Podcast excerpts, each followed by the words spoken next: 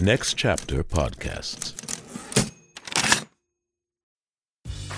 Grey's Anatomy, the most iconic binge worthy drama, is back, along with answers to the biggest cliffhangers. Will Teddy survive? Will Jo and Link finally find happiness together? Meredith returns along with fan faves like Arizona. You can now stream every episode of Grey's ever on Hulu and new episodes next day.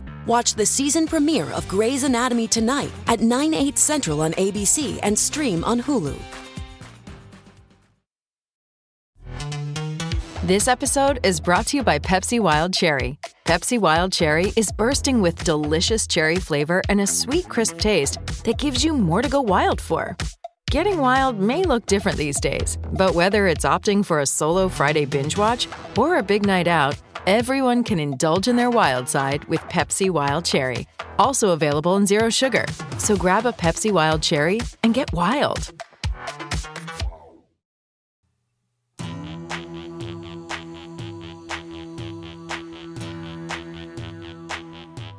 The 500. The 500. JM been walking us down through that 2012 edition, so it ain't nothing too new. Hundreds more to go, and in need of a friend. The king of fleece for Angelo, talking the 500 until the end.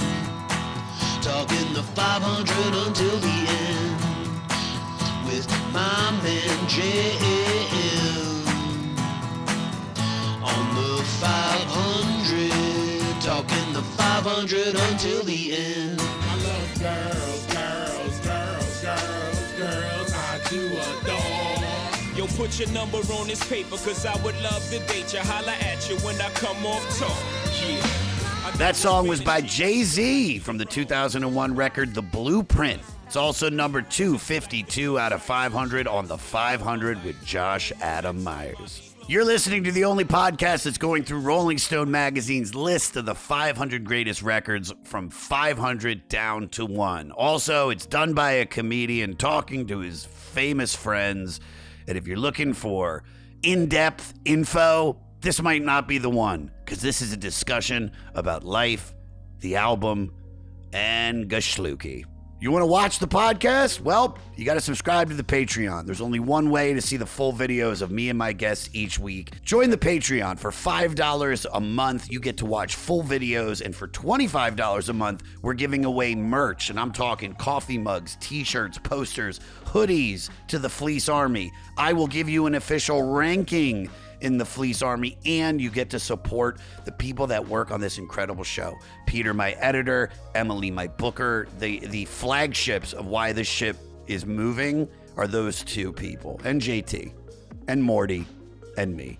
But go to patreon.com backslash the 500 podcast or find the link on our website.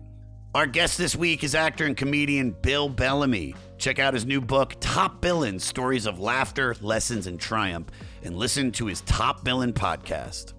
Rate, review, and most importantly, subscribe to the 500 and listen free on all platforms or anywhere you get your pods. And if you can leave a five star rating and a review, we would appreciate it. Follow me at Josh Adam Meyers on all social media. I post clips daily. Email the podcast at the500podcast at gmail.com. Follow the Facebook group run by Crazy Evan. And for all things 500, go to our website, the500podcast.com. Here we go with number 252 out of 500 with The Blueprint by Jay Z. So uh, you know, I've I feel like you and I have been on we've been on shows together, but I've never been able to like sit down and talk to you. You know, I've seen you at the Hollywood Improv a bunch. Uh, you know, I'm a huge fan of, of of not just your movies, but like you know MTV days, man. We go all back to there. You were one of the one of the main dudes like in my life. Um, and I feel like, you know, from working in that era, like you were kind of there at the the birth of what Jay-Z is, if I'm not mistaken. Am I right? Correct. Like I was, I was, I was so lucky, you know, uh, to be in the right place at the right time because MTV was opening up its doors to more genres. You know, MTV was sort of like the uh, the one-stop shop for culture, one-stop shop for music, one-stop shop for concerts, you know. So you we didn't have no other outlets that give you that kind of information. Yeah. And so being a being a host on that platform was tremendous for me. I mean, it made me a household name overnight. Uh man, I got a chance to, you know, travel the world for the first time in a way I've never traveled before. I was, you know, interviewing Whitney Houston. I turn around Madonna, I turn around Kurt Cobain, turn around Jay Z or Snoop Dogg. That's 19 and brand new to the game. You know? So it was it, it, it was really cool. So that's why I thought it was be pivotal for me to write my book because I don't think everyone really puts it all together to know one my impact in music, but also to the time of life. You know, we had record stores. You know what I'm saying? We was going to Tower Records back then. You know, you was buying the CD, opening up the artwork.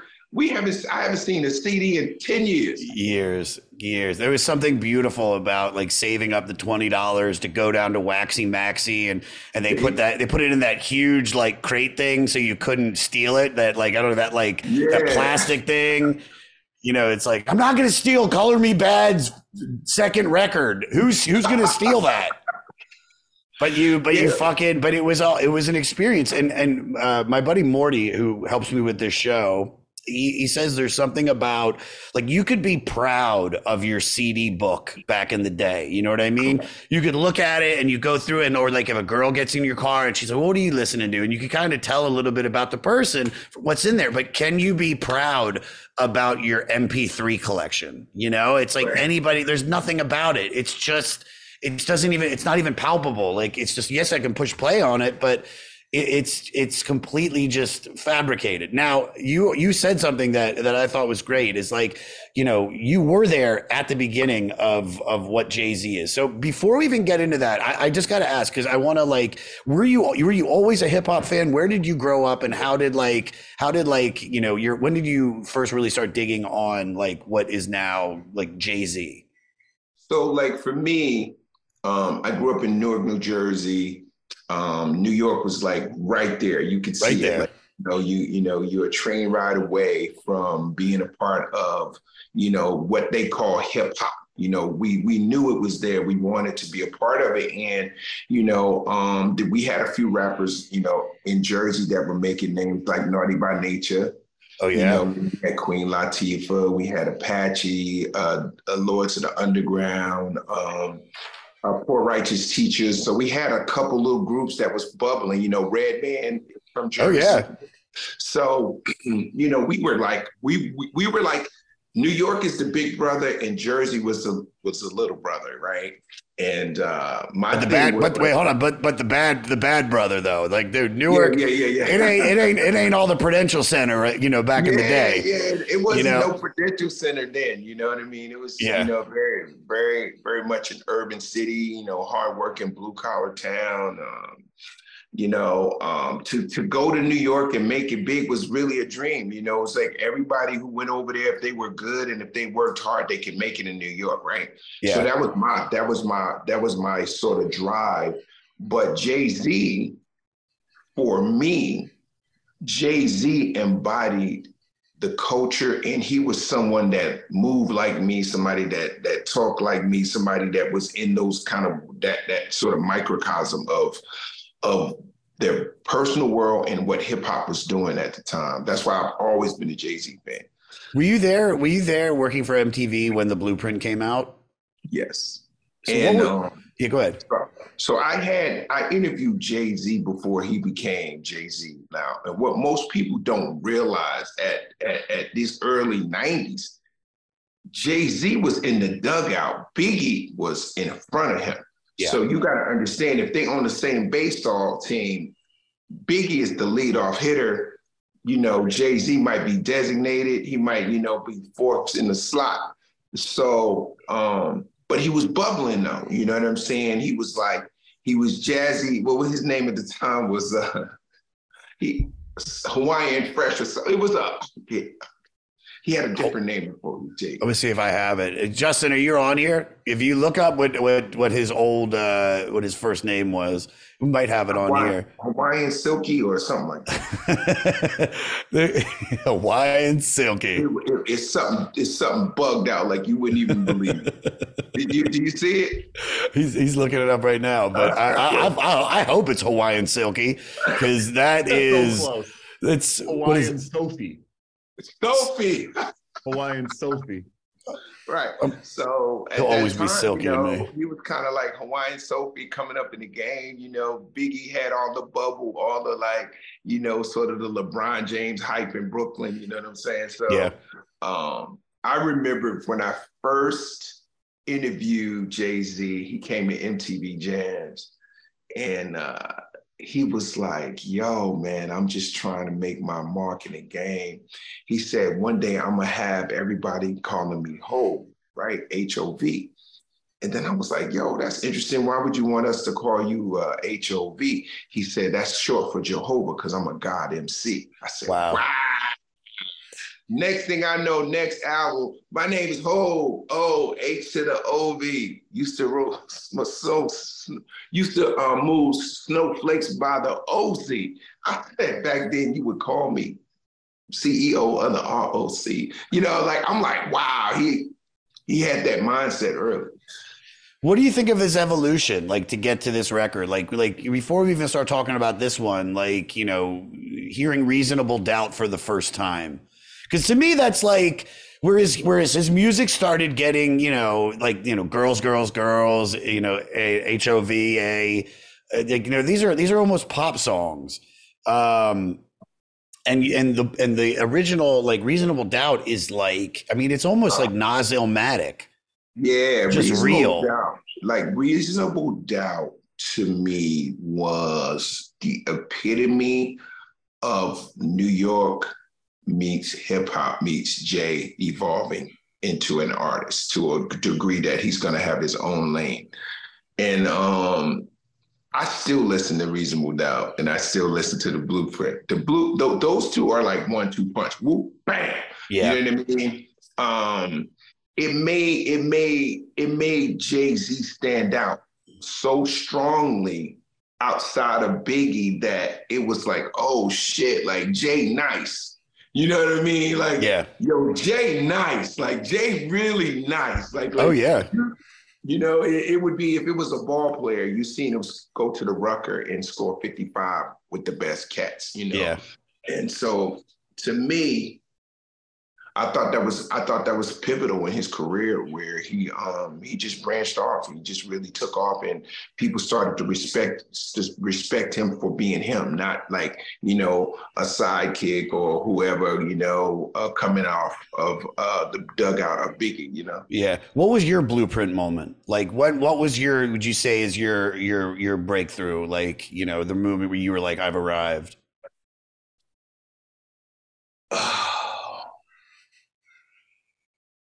It's twofold, right?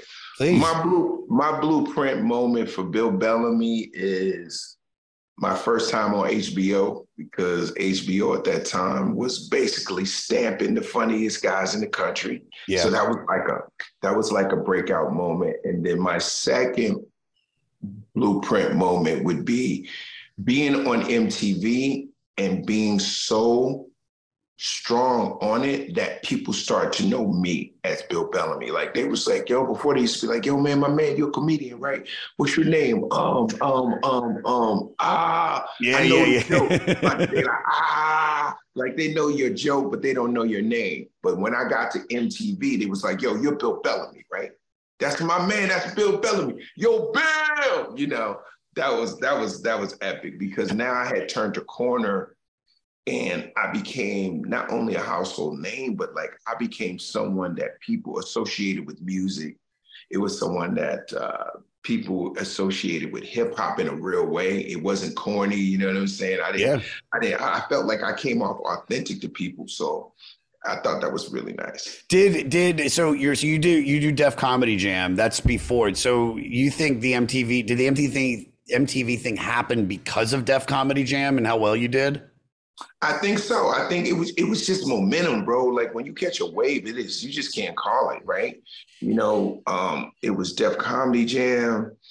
I was buzzing in New York already, you know what I'm saying? I was hitting all the right venues and and tearing them shits down. And then, you know, I got MTV, and then it was just like, yo, that's my man Bill Bellamy. I just seen him at the Savoy, you know what I mean? Or I saw him, you know what I mean?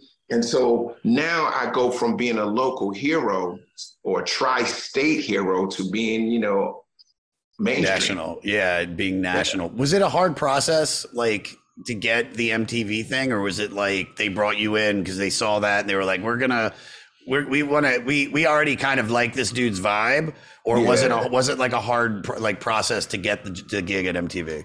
No, no, no, no, no. It was it was it wasn't that hard because they they kind of scouted a couple cats that they were interested in. I happened to be like one of five or six guys. Yeah. And um I did my uh showcase at Boston Comedy Club at the time in the village. I remember that. And so I went down there and I did my thing, man. I went on, I went hard. I got a I ended up getting a 13 day uh tryout. I mean a 13 week. So they put me, they gave me a little, you know, 13 week sort of tryout. I got paid for that. And then they just kept me. I stayed there for seven years. Jesus Christ, that's fucking dope.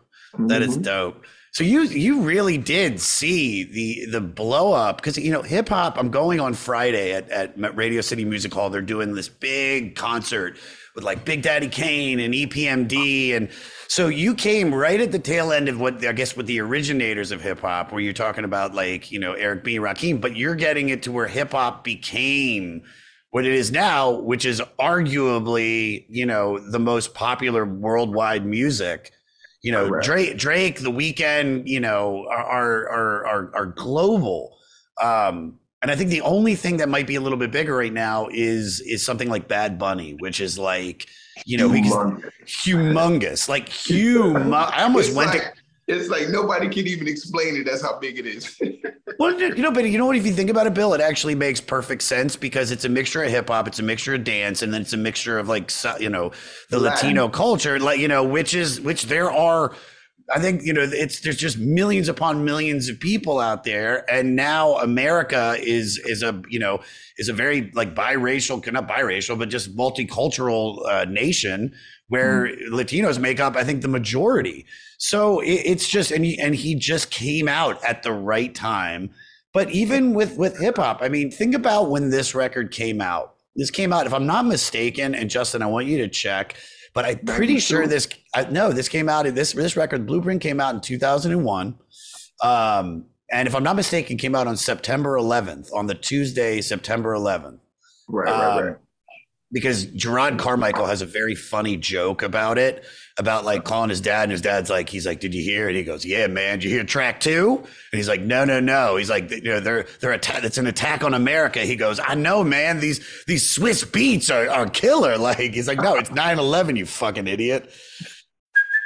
Hey, it's Kaley Cuoco for Priceline. Ready to go to your happy place for a happy price? Well, why didn't you say so? Just download the Priceline app right now and save up to 60% on hotels. So, whether it's Cousin Kevin's Kazoo concert in Kansas City, go Kevin, or Becky's Bachelorette Bash in Bermuda, you never have to miss a trip ever again. So, download the Priceline app today. Your savings are waiting. Go to your happy place for a happy price. Go to your happy price, Priceline. With Lucky Land slots, you can get lucky just about anywhere. Dearly beloved, we are gathered here today to. Has anyone seen the bride and groom? Sorry, sorry, we're here. We were getting lucky in the limo and we lost track of time. No, Lucky Land Casino, with cash prizes that add up quicker than a guest registry. In that case, I pronounce you lucky. Play for free at LuckyLandSlots.com. Daily bonuses are waiting. No purchase necessary. Void where prohibited by law. 18 plus. Terms and conditions apply. See website for details.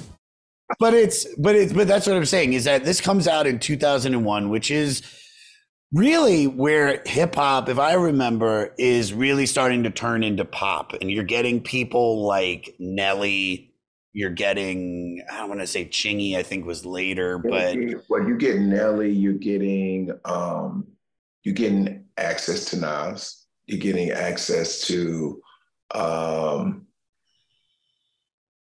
No, that's the locks in them. That's 95. I'm thinking um Because yeah, because because because think about this. Notorious B.I.G. is mid '90s. Tupac mid '90s. They were the first people that I really remember that started making. You know, and I'm, I'm leaving out like, you know, please don't think I'm leaving out MC Hammer and how important he was at one No, point because no, he no, was so little popular. Later though, let me just Sure. Let me just type this in. I want to just get a, a reference because I'm like, yo, man. It, it was it was really that that was the part like I was saying to you that I was so happy to be uh, a part of MTV at that time because it was a floodgate that opened. R&B benefited. So it's yeah, right. You said September 11th, right? That crazy. It's crazy. I forgot that it was then. Damn. Well, because I mean, how do you remember? Because we all remember one fucking thing from that day. There's some there's some great some great records. I, I had no idea it came out the same day. Same day, dude. And uh, because back when CDs came out on Wow. Tuesdays, now they're I think they're probably Friday now. Just they were like, well, we just don't want to, just in case there's another terrorist attack. But nobody's going to attack us on a Friday, on a Tuesday. That's that's the biggest impact. You don't attack us on the fucking weekend, you know. But this comes out. You know, what do you? Were you? Were you still at MTV when this record came out? Oh my God, yes. No, no, no, no. 2001, no, I wasn't. I was gone. I was gone.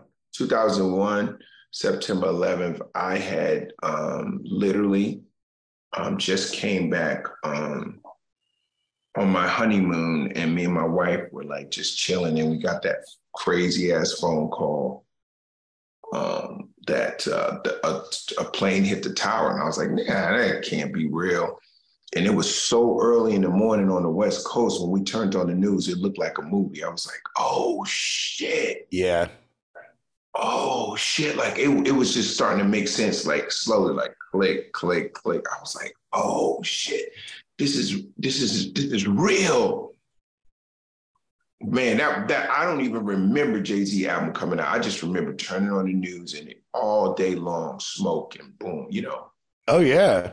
Well, I I think you know, like I said, it, it's everything's going to get a little bit, you know, not ignored, but you know, there's something that's you know a global uh, crisis, you know, attack or whatever we're going to call it, and so everything is going to get pushed to the wayside, and everything did. But you know, the first song off this record was Izzo, and I remember that mm-hmm. came out in around July. That mm-hmm. was, you know, I remember that song just suddenly being like, because that was, I think the first song that I noticed by Jay Z in my life was where I really knew who he was, was Hard Knock Life. That was the one, that was like his first like poppy one, where it was like, now he's like, now this is like, you know, because I, I mean, I've always loved hip hop. I've always been more rock. I love Wu Tang, one of the biggest groups, Tribe Called Quest. I just, I go see shows constantly now. I just saw Erykah Badu at the Prudential Center.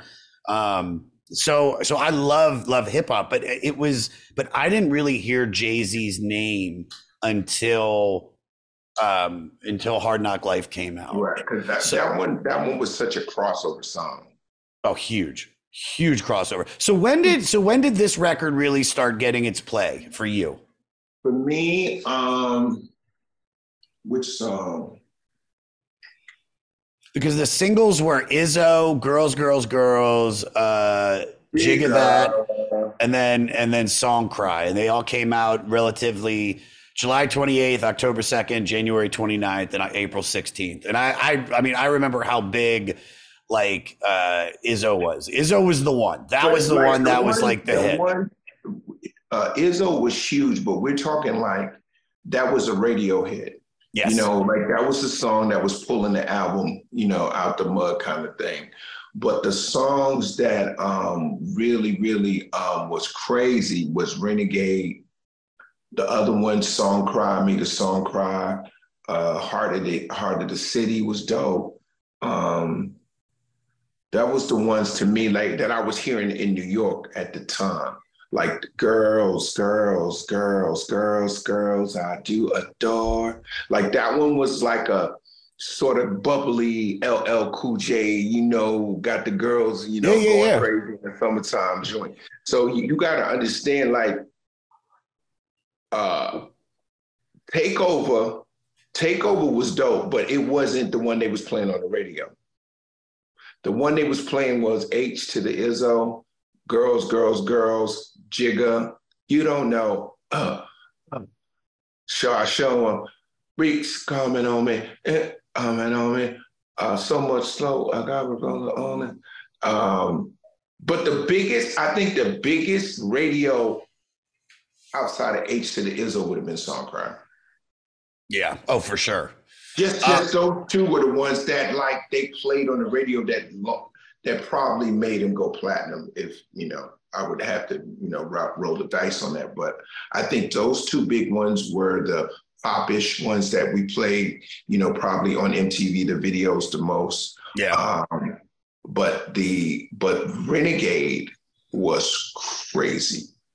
How? Wh- why? Why was that the song that that connected with you? What What was it about that you loved? Renegade was a masterpiece in the sense that it was basically stating how dope he was and what he has contributed to this game and what he how he how he was just going against the grain with cats that was hating on him and this that and the other blah blah blah blah. And then the thing that really really really really killed it was everybody said that Eminem bodied him on that record so it inadvertently helped Eminem be considered a real MC because he literally lifted Jay-Z off that record. if you go you go back and listen to Eminem's um, um, lines on that, man, he spazzed out, bro. Yeah. Well, Eminem is just uh, there, there's videos of him just freestyling that I'm like, that's better than everybody's rap ever.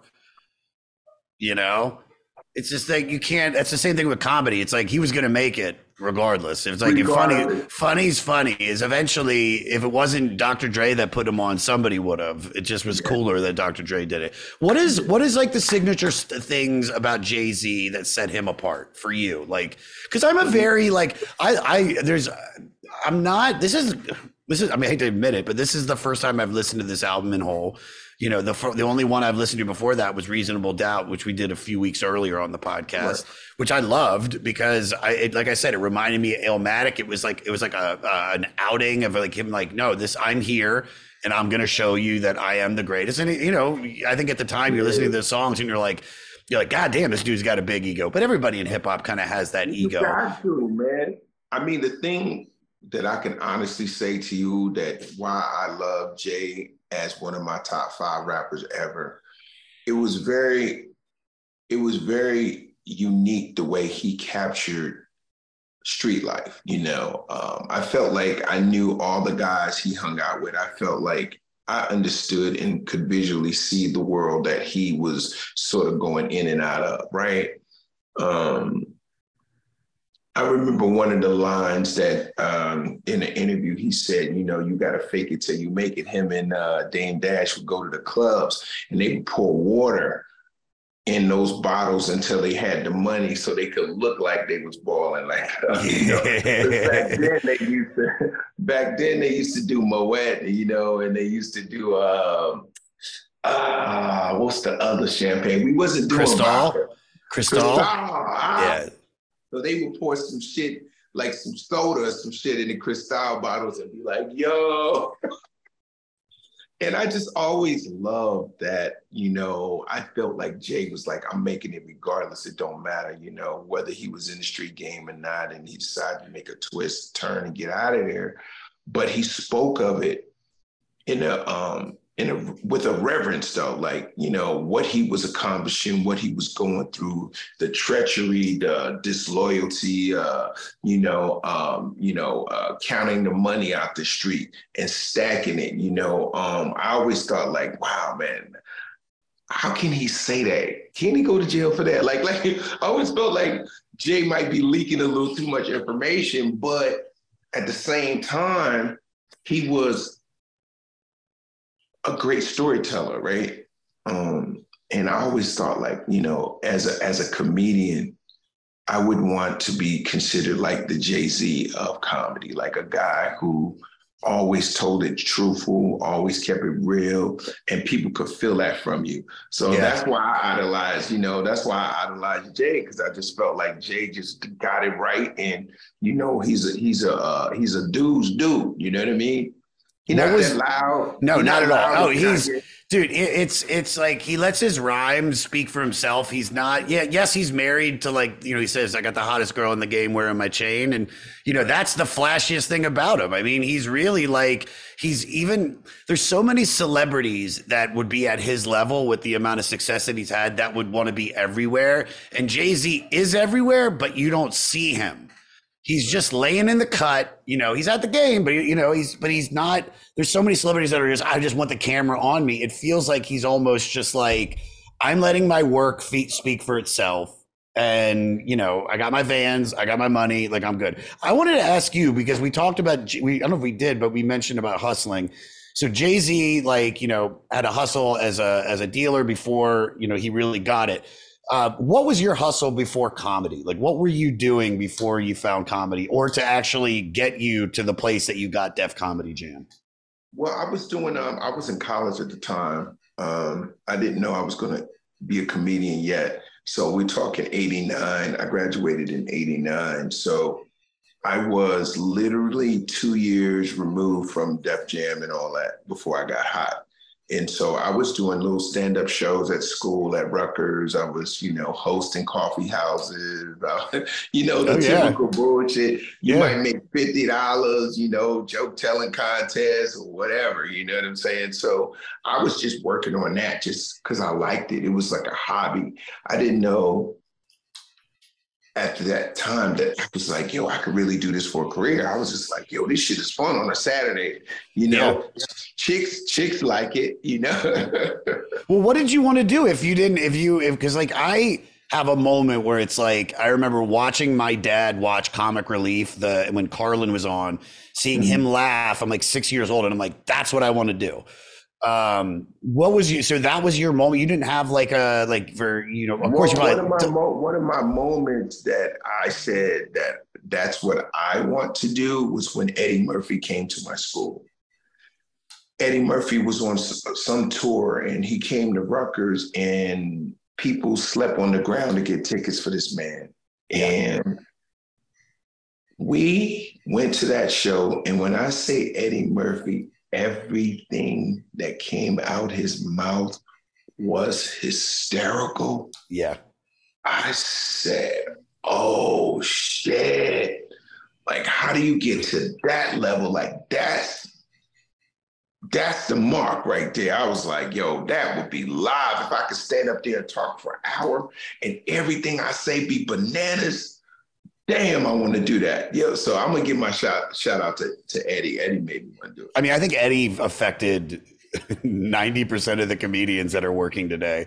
It's, Yeah, it's like he was undeniable. Whether it's, it was his stand up or was his movies, there was something about him. And I, and I, I love that you brought him up to you know because Jay Z is is is very similar in the in the idea that like Jay Z changed hip hop to a place that that you know and i'm not just talking about like the the use of producers or or you know really making these pop songs. I'm just saying like the fact like what of what he rhymed about in his style there's something you know there's like legend about how good eddie murphy was as a comic. And there's like there's like legend of like jay-z like not i watched this interview with rick rubin and he was talking about uh, the songwriting process and he and he said something about jay-z and, and i think the interviewer was like Did, does jay-z really not write at all? And he's like no he hears the beat walks away for 20 minutes and then or maybe or then he or then he goes right into it. And it's like he doesn't come there with a pad whereas like eminem is just constantly writing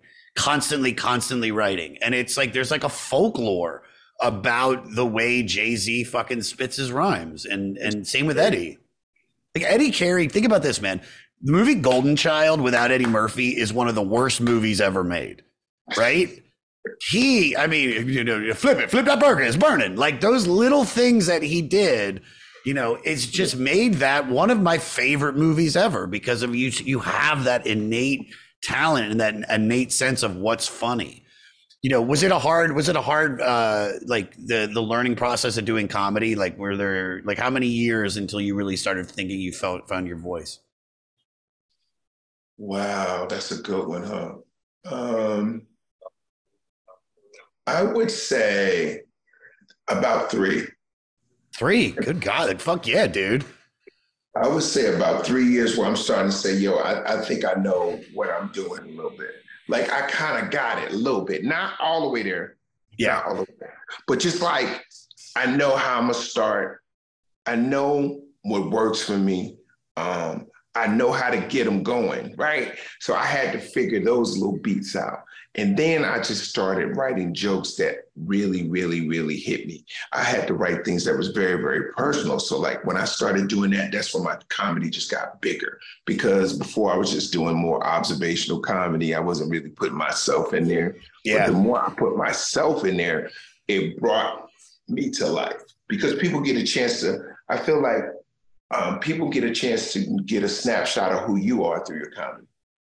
Oh my God, yes. Yeah, You know, yeah, and I like I like that you said you had little flashes. Like there's I bombed so much at the beginning and then and then I would have these moments where people are like, "Oh no, you actually can do this." Like you Yeah, you just you just have, bro. Everybody has those ni- nights where you just off or you missed a word or you just didn't set it up right. Like you know what I mean? Or then you go or you go on after a comedian that's better than you. You know, you that night you go behind Chris Rock and he got a great bit and you just take it to the face. It can happen. You know what I'm saying? You know what I mean? Yeah. But the, but the beauty, the beauty of comedy, much like being a rapper, is the more you do it, the better you get. Like the more you write, the better your pen is. The more you tell jokes, the, the quicker your timing gets. The better, better you're able to tell a joke and cut out the fat and get to it. You just keep working at it. Yeah. Oh, it's it's this. I, I say this. I've been doing it 15 years, and I say I just got funny. You know what Yeah. I mean? Like it's like it's it's an uh, ever evolving thing. It's rare that you meet a comedian. You know, and I'll even say MC that there's some people that just have it. Like Jay Z probably had it. Notorious B.I.G. probably had it. You know, Method Man probably had it. Uh, LL Cool J, all those guys. But there's some people that have to like really work and figure out their style. Hello out there. Yes, hello out there, everyone. I'm Hal Schwartz. And I'm Flynn McLean. Together, we host None But the Brave, a podcast dedicated to the music and career of Bruce Springsteen. Bruce and E Street Band are on tour right now for the first time in six years, and we're taking a detailed look at what's happening on stage in our bi weekly episodes. We've also been recently joined by some very exciting guests, including rock journalist Warren Zanes and Stephen Hayden, Backstreet's Magazine founder Charles Cross, and Barstool's Kirk Minihane. If you're a diehard Springsteen fan, this is the show for you. So please subscribe to None But the Brave on your favorite podcasting platform, and we hope to see you further on up the road. Thank you so much. We'll be seeing you. One Hit Thunder is a podcast where we both celebrate and have a good laugh about bands and artists that had just one hit that we all know. Each week, we're joined by a guest from the world of music or comedy to learn more than you ever thought you would about some songs that you can't forget. And we decide if they brought the One Hit Thunder or nothing more than a one hit blunder. Look, if you listen to the show, you're probably going to laugh, and I guarantee you're going to crush next time the bar has music trivia. Tag Team, Jane Child, Meredith Brooks, Looking Glass, Shawn Mullins, Eiffel 65, EMF, Crash Test Dummies, Crazy Town, Chumbawamba. We have hundreds of episodes in our back catalog and a new episode each week, so pass the Dutchie, make sure you're connected, and subscribe to One Hit Thunder wherever you get your pods.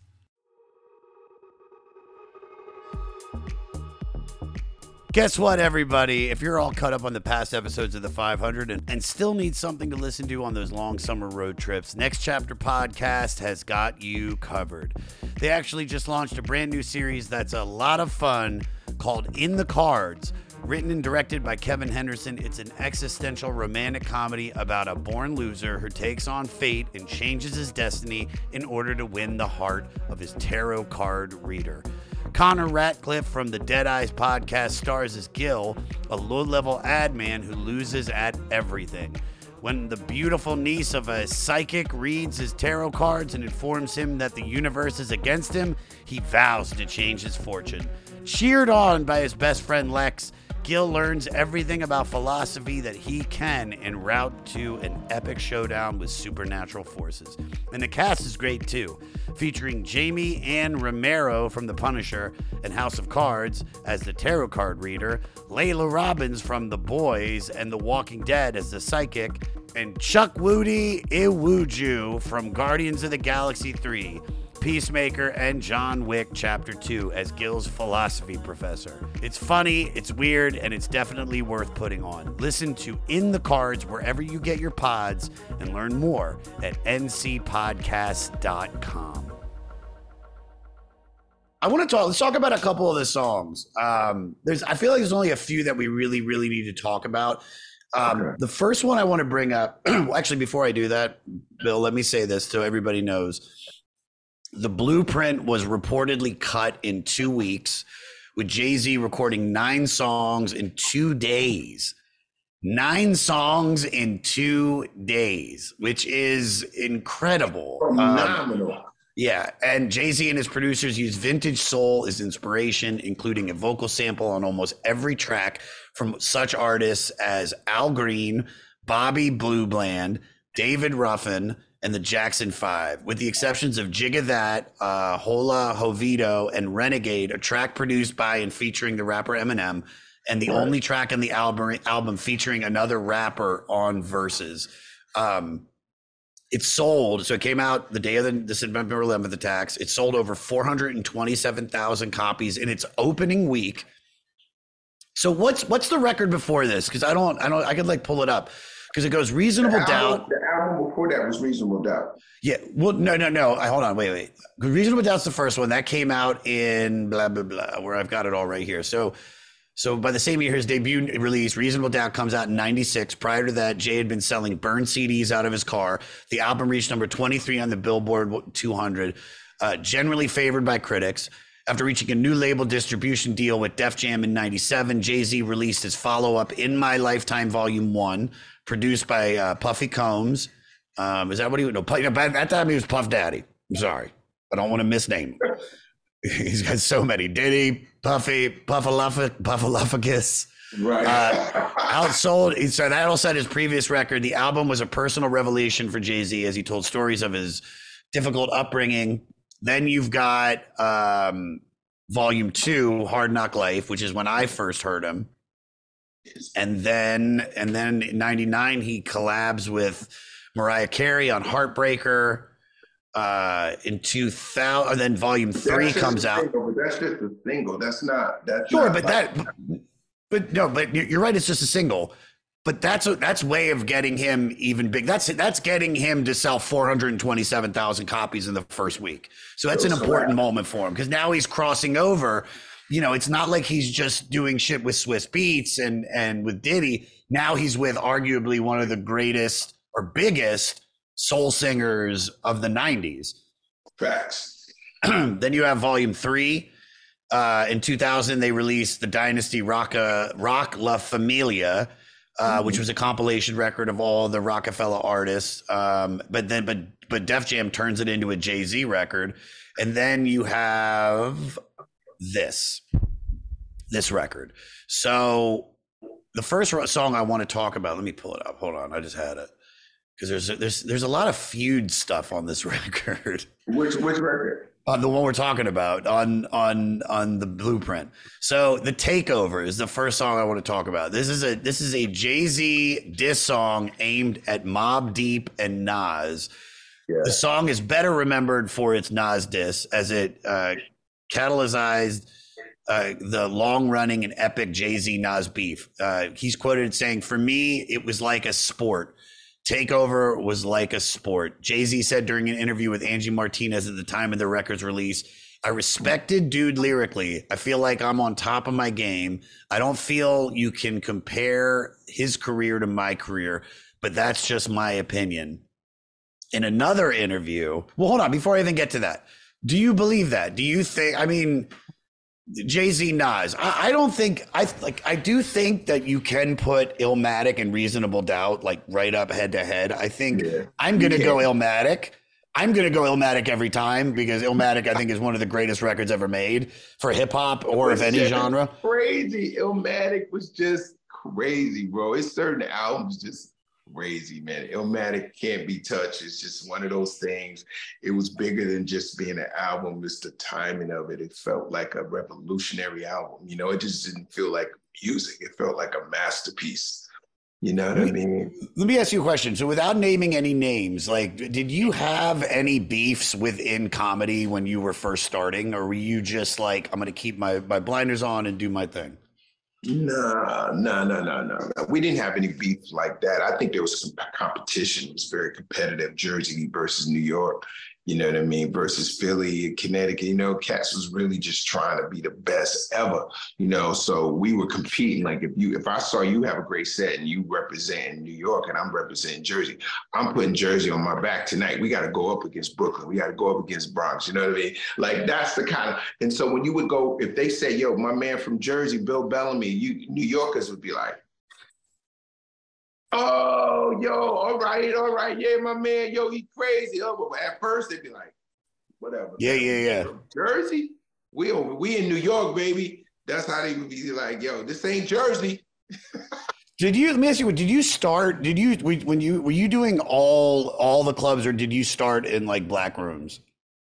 I started in black rooms, but I was working, you know, you know, the crossover rooms. You know, I Yeah. was doing, you know, Rascals in Jersey. I was doing uh, Catch a Rising Star. I was doing, um, um, you know, Boston Comedy Club was a crossover room. You know, Sure. where you get a mixture of college kids and this, that, and the other. But when I would go up, you know, to Uptown, that would be Harlem. That's all black.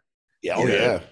you know so I, I was able to do i was versatile i think with my stand-up so i was able to like play this room and then run uptown and do that room and then go back down to the east village and do that room you know? Yeah.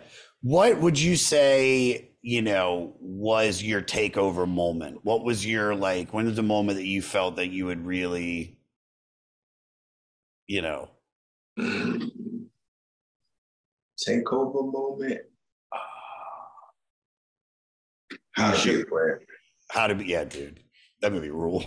that movie rules. Yeah. Like, like y'all thought it was a game, right? Like how to be a player, being the lead in a movie, and being like sort of cast as this smooth, cool cat. That was a Jay Z moment in hip hop for me, you know, where it's like you got the right role, you got the right look, you know, it it it, it feels like a good suit when you put it on, you know. And to this day, people still say, "Yo, how to be a player? Yo, my man, you taught me how to be a player." Me and my little brother used to watch your movie every day. We'd come on and watch it again, watch it again, because we was like, "Yo, we want to live like Dre," you know what I'm saying? you know what I mean? Oh, I'm- so you got cats saying they want to live like Dre, and I'm like, "Yo, I want to live like Jay." You know what I'm saying? Yeah, yeah, yeah, yeah. Oh, I love it. You No, it's such a good movie, man. It's it's like I remember when that came out, and I thought that was like one of the coolest things like ever, man. Um, but uh, you know, Izzo is the next song I want to talk about because I feel like you got to talk about this. So uh, the line H to the Izzo, V to the Izzy is a slang method of spelling out Hova. It was a why would my writer wrote it was a trizend in the Rizap community to put the is in the words. Do you remember that? Do you like do you remember who was the first person to start doing that? Was that was that Snoop that was like doing like he was more like an Izzle. Oh, VA. So I don't know if if um so what year was this? 91? 2001? Was Fizzle my nizzle? Hmm. It's kind of in the same kind of vein. I don't know who did it first. I can't say. I'm not really sure. I would have to look that up. What was uh before I even get into the talking about the song, what was like either a word trend or a fashion trend that you look back on now and you're like, I can't believe I was a part of that. the loud colors, bro. Bright ass orange, lime green, yellow. It was like we looked like stop signs, bro. We was just like that era of was just Karl Kani, Oh, yeah. colors, Oh yeah. um, Kangos, you know what I'm saying? Coogi sweaters. Mm-hmm. Yeah, Coogi, Coogi Those- sweaters. that- there's- Coogi's there- was, Coogi's was like at that time. Coogi was like Gucci. Oh yeah. That was it. I mean? It was just so funny because all those all those designer brands were around back then, but nobody in hip hop or in just fashion in general, what pop culture was going on. Most people didn't fuck with any of that stuff. I mean, there were people probably wearing Versace and shit, but I really think it was like the rap game slowly but surely started pushing. Even Jay being one of them, talking about the bigger designer brands because Yeah. because it was And- all and, and making them popular. Like Jay, Jay, you know, needs his flowers. Like he was the first cat to talk about popping bottles and you know putting Mo Mo. You know, they were saying you know Chris Cristal. They talked about Mo. Uh, then he, they went from that. He said, so doing, he, one of his lines is like, we out here doing Mo in a speedboat. You know what I'm saying? So it's Yeah. like, he was always pushing the agenda and pushing hip hop forward. Like we we dress up, you know, like I never forget one of his lines. He was like, um, it's time that it's time that, you know, this is obviously not blueprint, but it's basically like we not wearing baggy pants no more. You know what I'm saying? We dressing up a little more. We trying to be a little more refined, you know. Oh, yeah. And, you know, and, and people went with it, you know, because Jay Jay was really saying like, "Hey man, I ain't got my windows, you know, I don't have my windows tinted on this one. I want you to see me. I want you to see me walk through. You know what I mean? So I'm like, the dude's wordplay, his his uh, storytelling is unparalleled. I mean, he's he's definitely a gift to the culture for sure. Hundred percent, and and like you said, like he, you know, he he was saying we don't have to do the baggy clothes because I always say I've there's a comedian Chris Porter that I'm friends with. It's like he's like a rock rock dude, and he always had long uh-huh. hair. And I got my I had long hair, and then I cut my hair short. And he was like, "You cut your hair?" He's like, "But that's what about your you know the music or whatever you're doing?" And I'm like, "Dude, you can be rock and roll with short hair. Like you can be you can be a hip hop in, in a three piece suit. Doesn't make a difference." But now it is going to lead to my next question. I, how do you feel about hip hop fashion now? Because I'm, I'm be honest with you. You said we don't have to wear baggy clothes. Jay Z said that. I kind of fucking thought that was like, dude, like, like the the the the '90s, late '90s, like hip hop. Even though you were talking about the colors and shit, like there was something about, especially the New York guys, like Wu Tang, like, like they dress so fucking cool with the Tims on, Yeah. and the fucking like that's badass. And The then bucket you, hat, the bucket hat, yeah, and you and bro, you look at and you look at some of the the shit. Like I, I was just in LA a couple days ago, and I went to Rick Owens because I'm getting shit from my tour, and and I go in there, and this dude walks in with the tightest, most shredded pants I had ever seen in my life, and I'm like, that is lame. Like that's lame. I don't care if they cost seven thousand dollars. It looks ridiculous. So how do you think about the fashion now compared to I what it think, was? I think it's a it's a plus and a minus. Like for instance, I think that hip hop has pushed the envelope for what is cool in fashion, right? Yeah. You know, the labels that they're doing from the Balenciagas, obviously Versace, Louis Vuitton, uh, you know, uh, Gucci, whatever, right? These guys are wearing it and they're wearing it in a stylish manner. You know what I mean? They're not dumbing it down and looking and, or, or making it ghetto. They like they rocking it.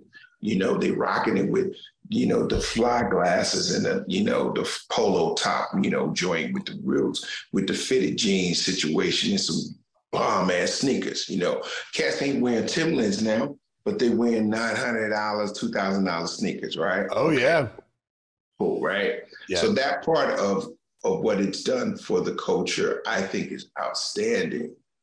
Um, the new stuff is sort of the more um, androgynous or like you know, sort of the metrosexual sort of like aspect that we never had before.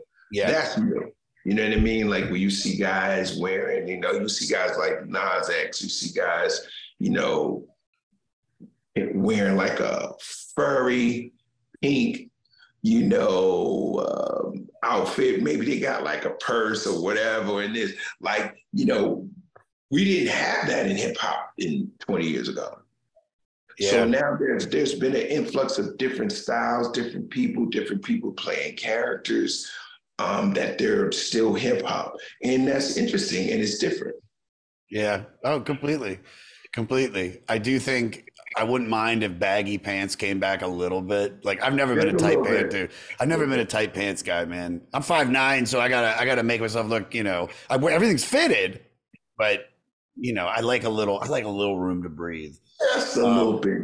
Yeah. All right. Girls, girls, girls. Let's talk about that. This is the second single off the record, reached number four on the US Hot R&B hip hop charts. Uh, it's basically a playful description of Jay's promiscuous lifestyle. Um, contains a sample of "There's Nothing in This World That Can Stop Me from Loving You" by Tom Brock, who died late a year later. The song has additional vocals sung by Q-Tip, Slick Rick, and Biz Markie, but they're not credited as featured guests on the back artwork. They are, however, credited in the album's liner notes. Um, who are who are some people? What was a project that you've worked on where you got to be around? You know, three legends. Not even three. It could be one, two. But I mean, to work with Q-Tip, who you know, I'm I, I vote on the Rock and Roll Hall of Fame every year, and I'm fighting to get a Tribe Called Quest in. They're on the Oh short list. They're on the short list. They deserve to be on there, and they'll get in. Slick Rick, or you know, one of the one of the most influential people in hip hop, and Biz Markie, who was just kind of there, a part of every everything. What was a project that you've worked on that you were like, "Fuck, I can't believe I'm working on this with these dudes or girls"? Well, I would have to say MTV because um, we did. I, I pitched a show called MTV Jams Live, and so we would do the show in the studio, but with a live band and this, that, and the other, right? And so I had on one show, I had Tupac. You can look this up. I had Shock G um, from Digital Underground. Digital Underground. Oh, there. fuck off. It was crazy. I had, um, I might have had Try too, because this is all around that time. And uh, Tupac was like, I get around, still clown with the underground when you come around. That song was dope. He Yeah. did that one. Um, another MTV moment that was crazy is when I had Busta Rhymes, when Busta Rhymes was like, oh, fire. After he left Leaders of the New School, he just kept blowing up, blowing up, blowing, kept coming with another hit, another hit, another hit. Um, Naughty by Nature blew up. That was another moment. Those guys I knew way before they got big.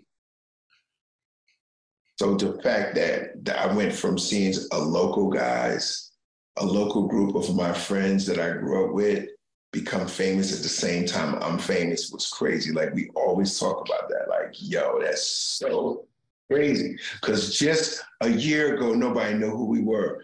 Now this year we're at spring break in Daytona Beach. Like, Yeah. what the? Yeah. What's what like what is your your swan song moment at MTV? Like what was the moment you're like it's never going to get better than this? Like either meeting somebody, doing something, interviewing somebody cuz you mentioned like I mean, dude, you you were you were fucking there, dude. You were there when oh. MTV was the biggest thing in the fucking world. That was it. It was- it- summer. I'm gonna tell you a summer that you, when I say this song, you're gonna go, "Oh shit!" Tell me. It 95, one, two, three, into the four. Snoop Doggy Dogg was at the Dre is at the top, ready to make an entrance. So back on up, cause you know we about to rip shit up that Yeah. summer. Yeah. Yo, give me the give me the microphone first so I can bust like a bubble. Yeah. Compton and Long Beach together. Now you know you in trouble. It ain't nothing but a G thing, baby. Well, that, that- summer was crazy. Yeah. That was 95. so so 1995 all like you know hip hop's turning like you know where where are you why why is I'm it in. for why is it for you this important like moment not just because the music's great but i mean is it just what they're having you It do or like 95, 95 to me was indicative of hip hop making its stand that it ain't going nowhere. And that different versions of hip hop is here now. We got West Coast rap, we got East Coast rap, we got uh, cats coming out the South now. You got Outkast, you got uh, uh, Arrested Development, you got the Fugees. Like it's so much hip hop that's popping off. Yeah. Hey, this is Steve Choi, host of the Musicians Guild podcast, part of the Sound Talent Media Podcast Network. Within the four walls of the Musicians Guild, we'll be discussing the habits, idiosyncrasies, experiences, and general psychology of my friends and peers, all involved with music in various capacities. Listen and subscribe at soundtalentmedia.com. Ready or not, here I come. You can't hide like that. And are they and they're and they're are they throwing you into the mix for all of that? And they're just like you, you're the guy. I mean, Yeah, let me ask you a question. Let me, let me ask you a question because I, I, I just to, just to strike my memory, like how many black VJs were there working at MTV during that time? It was me and Ananda Lewis. I remember Ananda. Yeah, Yeah, that was it. I came in after that. Uh, Ed Lover and those guys left. I, you know, it was like a, we switched. We switched. It was a changing of the guard, so to speak. yeah. Yeah. So so did they? So I'm assuming that, that most of the white producers like, well, let's put them in there. But I mean, also you get to go in there and you know because I don't think Kennedy is going to do as well as as you are talking to like Nas or something. Correct. So like it, it worked. It worked out that I became the number one show on MTV. I became the number one VJ. So I was able to, with my personality, I, I was able to cross genres. Like I'd be in a, you know, I, I interviewed um, uh, Steven Tyler, right? Then turn around, Alanis Morissette, and then the next day I do Ice Cube. You know what I mean? So it, it was eclectic. I, I mean, but you're this is the thing, and you were talking about like it only took you three years. Some people it takes very short to find their voice because they're already uh, like a confident, charismatic person. And the second we saw you up there, it was like you know you felt you looked very comfortable. Where you hear some VJs, it took it took time. You know, people podcasting, it took me time to figure out. All right, you're talking to somebody, and you let them talk, and blah blah blah, and don't look at that, and don't do this. Um, you know you've you just have this thing that just seems very you it, it looks like you made every guest feel comfortable immediately Yeah. And that's what I wanted to do. Like I didn't want people to feel tight, you know, come in and I gotta just like bend them, bend their arm to be, give me, you know, answers and stuff. So the more enthusiasm I had for them and their project, they relaxed and it was like, oh, this dude is engaged. Like, oh, he really does know my music. He really did listen, you know, and I Yeah. knew the producers and stuff. So I was always take, doing my homework, which I think was a good attribute. Do your homework. yeah oh my god yeah um, I know we got to get you out of here soon. Um, so I want to, I just want to ask this, and this is my last MTV question. Um, what, what was your favorite interview that you ever did?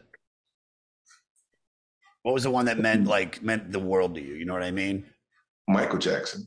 Oh, Yeah, Michael Jackson was crazy because it was just like he didn't inter- he didn't interview with a lot of people. No one. And, and uh, he picked me. He handpicked me. Um, if you go back and look at the Video Music Awards, um, I gave it was me and Biggie on stage, and we gave the Video Vanguard Award to Michael and Janet. And so that night, um, I never forget Michael coming over to me and he was like, You did such a good job with my sister. Like, you were really good and you showed her so much love. Thank you, thank you, thank you. And next thing I know, he was like, I want Bill Bellamy. And I was like, Oh, and it was like Michael Jackson requested that you do the thing and the boom, bam, boom. I was like, What? That oh, rules, oh, man. shit. I was like, Oh, shit. Did you did you feel comfortable and confident, or you get nervous before was- something like I that? was like this, bro. I was like, Yeah. this is- you know, but you know, I settled in. You know, I settled in and kind of like you know got back into my zone. But it was like one of the guys I grew up watching, admiring. One of the guys I said, man, one day I'm gonna meet Michael Jackson and Jackson Five, and And I'm sitting there talking to him, man. He knows my name. Like to me, that was just sort of surreal. Like, wow, Insane. You know, like I Insane. made it. Like if Michael Jackson knows me, is he's been everywhere in the world, and he knows that Bill Bellamy is somebody that is important. That's crazy. Uh, completely, completely, dude. That's that's a that's a fucking great moment. All right, I got a few questions, and we're gonna get you out of here. Um, you mentioned your top five, your top five MCs. You said Jay Z's in there. What what? Give me that in order. You know, if you if you know him in order, great. From five down, but you know, you said he's in there. Where do you put Jay Z in your list of the top five greatest MCs? Well, he's my number one. Number one. Wow. Okay. Jay, so Jay's my number one MC. My second uh, would be uh, Nas. My third would be Big. My fourth would be um, Tupac.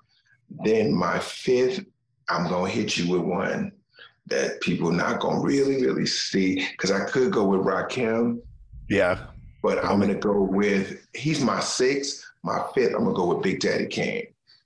Love Big- yeah. yeah, 'cause Big Big Daddy Kane was the guy who influenced me to be fly as a comedian. Like he was Yeah. the guy. Like each one of these rappers influenced me. Like each one of these rappers gave me something to add to Bill Bellamy. Like Jay taught me how you know the hustler mentality. Like how you know how to talk that talk, how to walk that walk. You know, uh, Nas taught me how you know to get well read and be be about the information and and think think better and and and read more and learn up about the culture. Like he was always spitting gems in his music, right?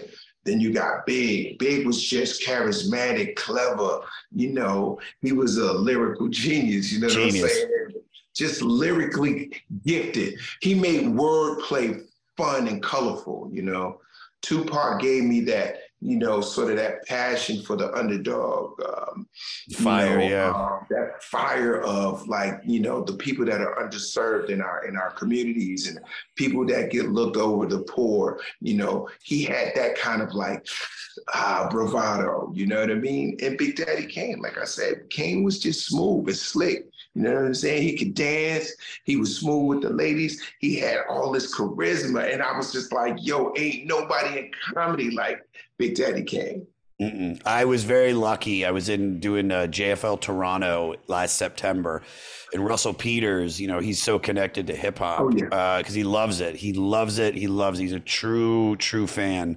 And, he- and dj and oh, for sure, yeah, he can DJ his ass off, but he loves hip hop, and I mean to the place where he's put on at JFL Montreal. He did a big concert once, and in Toronto he did one, and he got he brought out. Um, he was on the same stage that I was performing at, the outdoor stage, which is like for when I was doing the jam, and it was Big Daddy Kane, EPMD.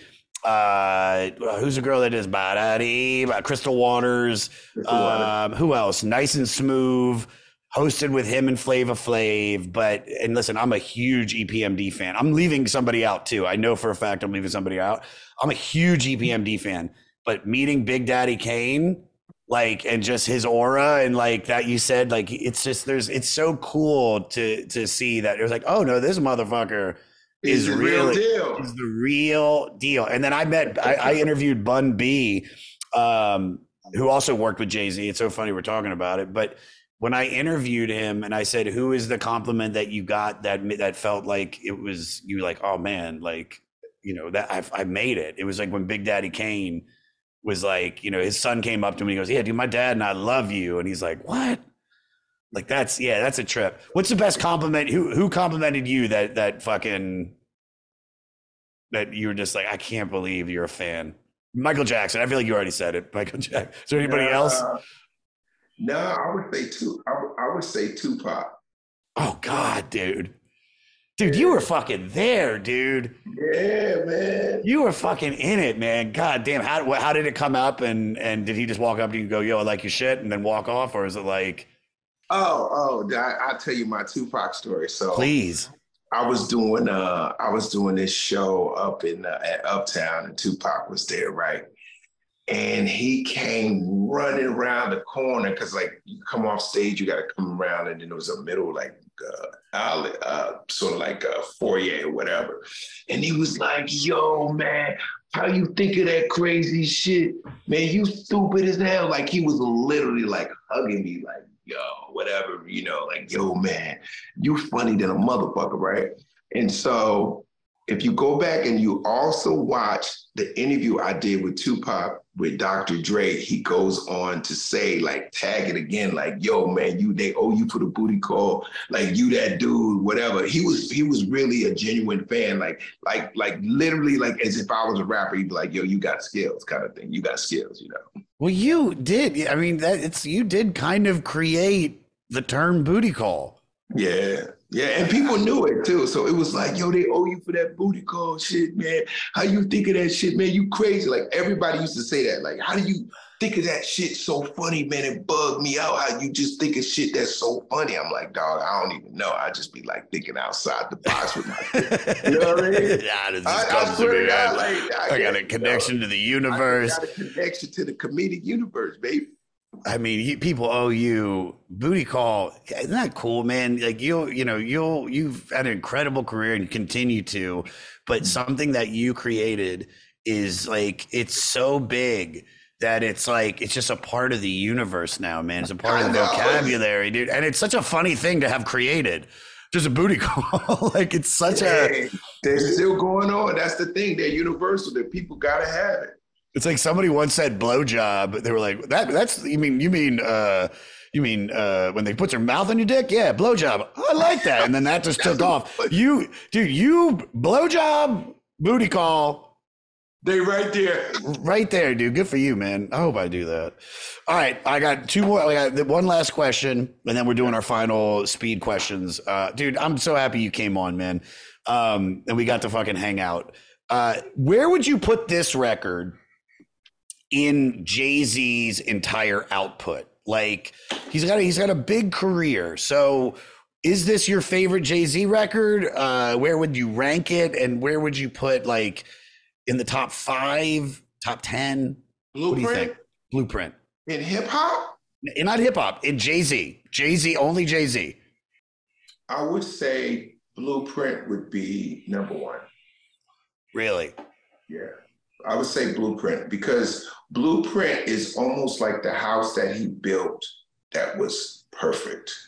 Because you had Reasonable Doubt, you had all these other albums leading up to it, but it felt like Blueprint was literally the house that Jay Z built, and he could build other wings off of that. I agree. I do agree. That's a good. That's a good way to put it. Yeah, because I feel You like his whole style changed. Not changed, but this is the big record. Whereas on the other ones, he had he had a vibe and he had hits, but this one was loaded with hits and loaded with songs that he's going to be playing for the rest of his career. But also kind of like it's like a it's a pivotal moment for him in his career because it takes you. You don't get to the Black album without this. You don't get to encore like without this. This is really uh you can see the budding sprouts of all that Yeah. other shit coming out. Um, Absolutely. all right, let me let me ask you this. I ask, these, ask all the guests these questions. Um, what is your favorite song on this record? You might have said it by Renegade, but is Renegade your favorite, or is there another one? Um, if I had to pick, my hardest uh, pick would be the one that came off the hardest to me, kind of sort of is Renegade. Yeah. But Takeover is the swag of the album. Yeah, Kanye West producing it. It's it's a it's got great. Takeover, Takeover is just it's just a ride. As soon as you get on it, that beat that beat is just driving, driving, driving, driving, and he's just shooting grenade rocket launches at everybody, letting you know it's is. over. Your Yeah, days are numbered. I'm hitting you. I'm telling you, get out my way. I'm here. I ain't going nowhere. You ain't nothing you could do about it. That's what I. I mean, the first two tracks are "The Ruler's Back" and "Takeover." I mean, those are like if those aren't statements, like you know, that and he believes it, and he was and he was he wasn't just like some rappers will will talk the shit about this is it, this is the fucking shit right here. I'm the best, and it's just like all right, and then he does it and actually did it. Yeah. And, Which and is incredible. man. And it's like now you're gonna make me go listen to it today. I got another interview. I'm gonna listen to it on my way to my other interview. Dude, I just wanna I just wanna relive it again, like go back over it. It, it rules, man. It's it's been a fun it's been a fun listen because I that's the thing about this podcast is that like I might not be in the mood for for Jay Z hip hop or I might not be in the mood for Steely Dan, but if you sit with the record, especially after doing this, I always go, right, I'm gonna put the album back on and just listen to it after the conversation. Yeah, I'm gonna I'm gonna I'm gonna vibe out with it. Thank you All right. so much. Of course, what's your least favorite song on this record? Um, my least favorite. Let me see. I'll tell you. My least favorite is. Let's go backwards. It's my least favorite. Yeah, track. Mm, I would say Hola Hovito. Mm. Mm, I don't know if that one's gonna. That one's not touching my spirit like that. Yeah, I skipped over that a few times. I'm not gonna lie, I skipped over girls, girls, girls after after uh, after a listen. It's just I, I feel like look, I love the beat. The Just Blaze beat is great, but the the chorus is just it was whatever. And I think it's more the I think the only thing I really really dug about it was that he was wearing a um, a Sammy Baugh old Washington Redskins jersey in the fucking Right. video, and I was that's where I'm from, so I was like, yeah, all right, but the song's a little. Yeah, but it's not bad. It's not Yeah, bad. It's just on a record like this. favorites. Yeah, on a record like this, I feel I feel like you could have left that off and and then put it on a different record. I don't know if it fits the whole vibe of this. But uh, next question this is my favorite one. Can you fuck to this record? To the blueprint? To the blueprint. Can you fuck to it? Nah, it's a vibe. It's a different type of album. It's it's it's like have a cocktail, you know, probably smoke a blunt and just vibe or a cigar. It's it's it's, a very masculine album. Yes. You know, it's not sexy. Yeah, It's it's it's cool. it's, it's it is very you said it perfect. It's a very masculine record. This is like Yeah. "You motherfucker, take over. Yeah, yeah, yeah. You know what I mean? It's a different not kind of sexy. sex if you're doing it, you're fucking to this. Um, and the last question would be what would be your elevator pitch to get someone to listen to this album?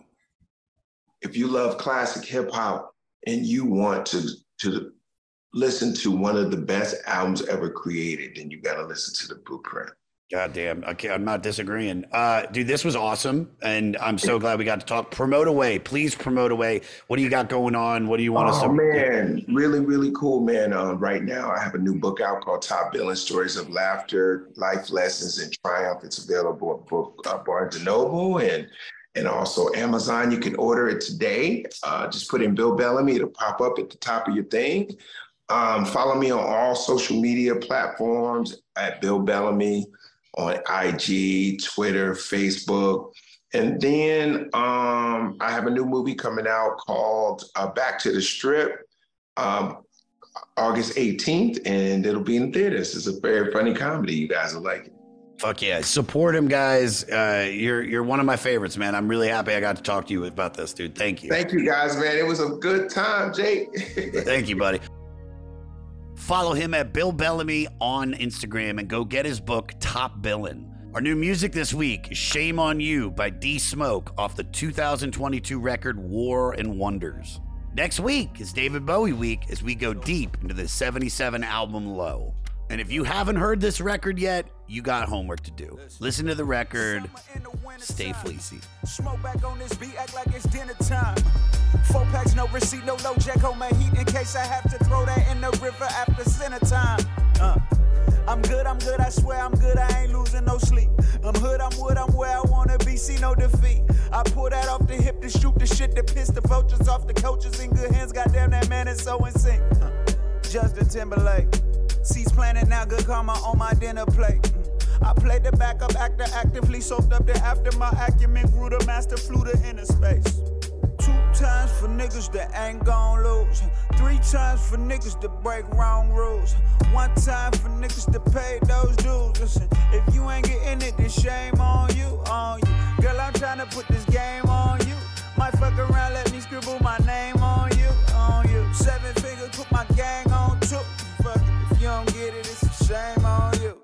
shame on, ooh, damn, ooh, damn. You can't put the blame on nobody but who you see when you turn candle flame on. And that window stain show reflection. Please refrain from projecting to protect you from accepting your name tarnished. Bitch, you ain't farted. Think you the shit, really this shit ain't for the faint hearted. Big you been hit, big big a two piece to your brain target. Think you been slick, the truth to find you reclining, you so lethargic. Run that fade if you hate. Uh, juice box, squeeze that minute made, bust a grape. Uh, rooftop, see that chin is lame if it break. Uh, goosebumps, leave that nigga days, put the Glock away and sock on they face. Show your pain if you great. Uh, oops, I done did it again if you late. Uh, roots run deeper than Hussein, who rang. I rock two chains, who bang. I block two lanes, Wu Tang, hop out and swang. True King, ask about me. Two times for niggas that ain't gon' lose. Three times for niggas that break wrong rules. One time for niggas that pay those dues. Listen, if you ain't getting it, then shame on you, on you. Girl, I'm tryna put this game on you. Might fuck around,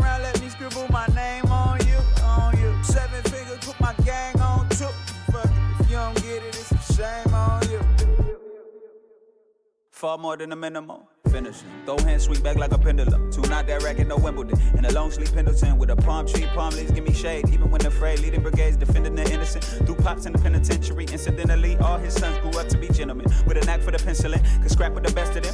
Put one straight to your chest for them. Boy, you ain't got no business fucking with these family ties on my life. It's about the bid. Wait, hold up. Boy, we leave no witness. Word to Guinness. Every record that we record go.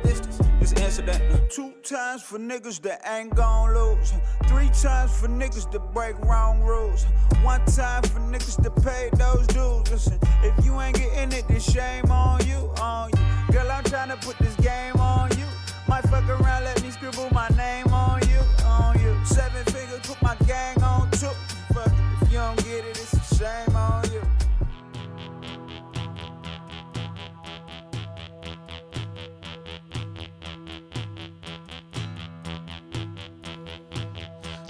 500, keeping it fleecy for the fleece nation. On the 500, the 500.